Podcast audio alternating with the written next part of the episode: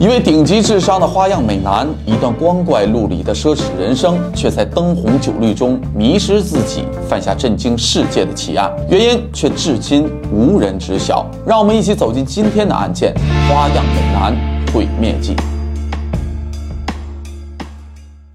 范思哲这个奢侈品牌，相信大家都不陌生。它是意大利的时装公司，由詹妮·范思哲于1978年创立。品牌标志是神话中的蛇发女妖美杜莎，代表着致命的吸引力。因为它的风格极其绚丽浮夸，尽显土豪和暴发户的气质。一部分群体中啊，是相当的受欢迎，比如。著名的潮男赵本山和郭德纲也是十分钟爱范思哲，可大家并不知道，就在一九九七年的七月十五日，范思哲的创始人詹妮·范思哲在美国迈阿密自家豪宅门前遭遇歹徒伤害去世。不可思议的是，直到今天，范思哲遇害原因仍是未解之谜。在案发的八天后，凶手才浮出水面，二十八岁的安德鲁·库纳南，他被发现在一辆游艇上吞枪自尽。警方在事后调查时发现，库纳南与范思哲并不认识，并且他在害死范思哲之前已经连续伤害了四人。那么，这个库纳南到底是谁？他又为何对自己完全不认识的人动手呢？安德鲁·库纳南，一九六九年八月三十一日出生于加利福尼亚的圣地亚哥。他的妈妈玛丽是一名意大利裔的美国人，父亲德斯多·库纳南是菲律宾裔的美国人。库纳南呢，在家里排行老四，是年纪最小的一个。他从小的生活就是十分的优越。十岁不到，他就有了属于自己的信用卡。十六岁时，父亲就给他买了跑车，还被送进了最好的贵族学校去上学。在家人和朋友的眼里，库纳南是一个开朗、有亲和力的人。他曾是父母最疼爱。爱的孩子，他的智商高达一百四十二，被自己的高中认为是最有可能被记住的毕业生。从别人的眼光中看，这个孩子太完美了。他长得也好，家境好，智商还高，库纳南成了全家人的骄傲。但在光鲜的背后，库纳南也有着一些致命的缺点。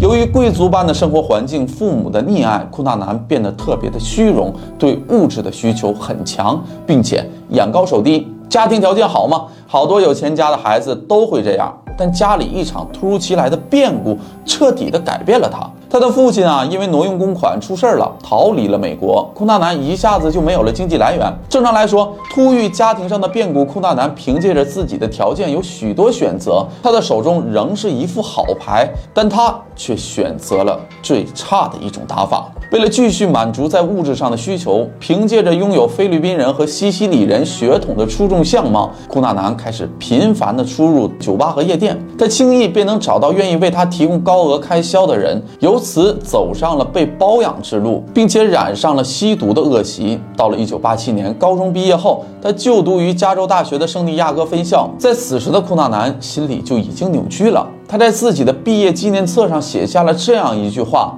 在我之后将洪水泛滥。”也就是从这时起，属于他的荒诞人生正式拉开了序幕。当惯了富二代，库纳南怎能受得了穷光蛋的生活？他想要名，想要利，想要打进上流社会，重新过上富豪生活。靠什么来钱最快？无疑靠脸和肉体最快。在一九八九年，十九岁的库纳南开始光顾当地的同性恋餐厅和俱乐部。被母亲得知了他的性取向后，两人发生了激烈的争吵。库纳南一气之下就辍学了，搬到了旧金山的同性恋聚集地卡斯特罗地区。想傍有钱人，首先你得装成有钱人，混进他们的圈子。才行啊！每天出门前呢，库纳南都会精心打扮，喜欢穿一些清爽性感的开领衬衫，或者是开襟的毛衣，时不时啊向周围的男人放放电。就算没钱吃饭，也要买大牌的昂贵雪茄来抽，打肿脸充胖子。这招其实很管用的。库纳南凭借着惊人的记忆力以及聪明才智，在这个圈子里啊混的是风生水起。陆陆续续，有钱的男富豪就把他纳入了自己的后宫团，包养了起来。年轻气盛的库纳南就这样轻轻松松的重新过上了富足的生活，想买啥买啥，想吃啥吃啥，俨然成为了一名大人物。但你别忘了，岁月可是把杀猪刀，这话不仅对女人有用，凡是靠脸吃饭的都一样。过了二十五岁，库纳南的身材和脸。脸蛋就渐渐没有了市场，男人们都去找更年轻的小鲜肉，裤裆男自然就遭受到了冷落。但他一点没打算停下来，继续凭自己仅剩的一点姿色和三寸不烂之舌钓大鱼。可这样的生活又能过多久呢？时间来到了一九九六年，裤裆男逐渐在他所在的圈子里混不下去了，身边的人都在传他得上了艾滋病，许多男金主都选择离他而去。此时的库纳南已经利欲熏心，迷失了自己。当他最后一个长期伴侣也选择离他而去之后，库纳南没有经济来源，在无家可归、流落街头之后，已然黑化、极度扭曲的库纳南选择报复社会，并且将魔爪伸向了身边的人。一九九七年的四月二十七日，库纳南开始了自己的报复行动。他先选择的目标是曾经的好朋友和曾经的恋人。这个好朋友叫杰弗里。库纳南啊，怀疑他有艾滋病的事儿啊，就是杰弗里宣扬出去的，并且抢走了他的金主男友。库纳南从西海岸来到了中部城市明尼阿波利斯，找到了杰弗里，并用羊角锤把他殴打致死，藏在了地毯里。另一个受害者大卫是个很有前途的建筑师，他曾与库纳南是情侣关系，尽管他们已经分手了，但是库纳南仍然把他的照片贴在冰箱上。他还说过，要是有机会，一定会放弃所有去找大卫。但似乎分手后的大卫并不想和库纳南有任何的关系了。在好友杰弗里死后没几天，库纳南就开枪射杀了大卫。从此卷入命案漩涡的库纳南踏上了逃亡之路。他开着大卫的车从明尼苏达一路向东海岸的芝加哥出发。而此时的警方已经发现了两位遇害者，但他们并不知道凶手是谁。库纳南也并没有刻意的躲起来，而是寻找下一个受害者。在八天之后的五月四日，库纳南把目标瞄准了美国地产大亨米格林。这个地产大亨与库纳南曾是情侣关系。他在光天化日之下闯入了米格林的家，将其用残忍的手段虐待致死。事后，库纳南并没有急于逃离现场，他吃饱睡足，直到第二天才卷走受害人的财物，并将其家中的一辆雷克萨斯开走了。警方啊，随后在米格林家附近发现了大卫的车，于是他们将三个人的死联系到了一起，也将嫌疑人锁定为库纳南。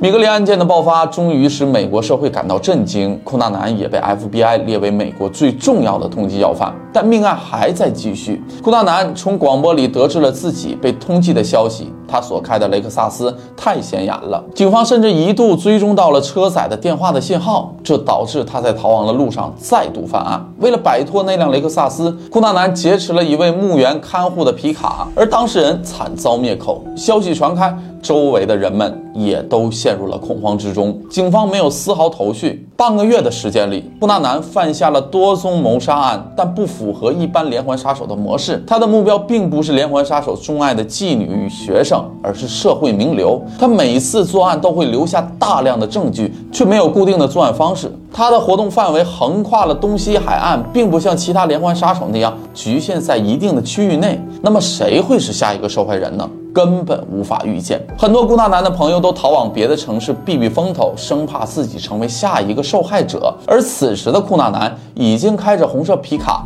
前往了迈阿密，并在迈阿密躲藏了两个多月。在此期间，他的故事登上了著名的电视节目《全美通缉令》，而他确实也被认出来了一次。就在范思哲遇害的前四天，快餐店的收银员认出了眼前的人正是电视节目里的通缉犯。收银员匆忙报警说明情况，但在警方。赶来前，库纳南已经消失在人群里。时间呢，转眼就来到了一九九七年的七月十五日。库纳南彻底没钱了，他来到了迈阿密海滩前的一栋豪宅。这次库纳南选择的目标，竟然是举世是闻名的时装设计师范思哲的品牌创始人詹妮·范思哲。当时五十岁的范思哲从咖啡厅回家，买了咖啡和杂志，却没想到这是他生命的最后一程。他的左脸颊和后脑勺各中一枪，被送到医院后。不久就宣布离世。其中一名目击者试图追赶库纳南，但他躲到了附近的停车场，没被抓到。八天后的七月二十三日，在迈阿密海滩的一艘豪华游艇上，警方发现了库纳南的尸体，他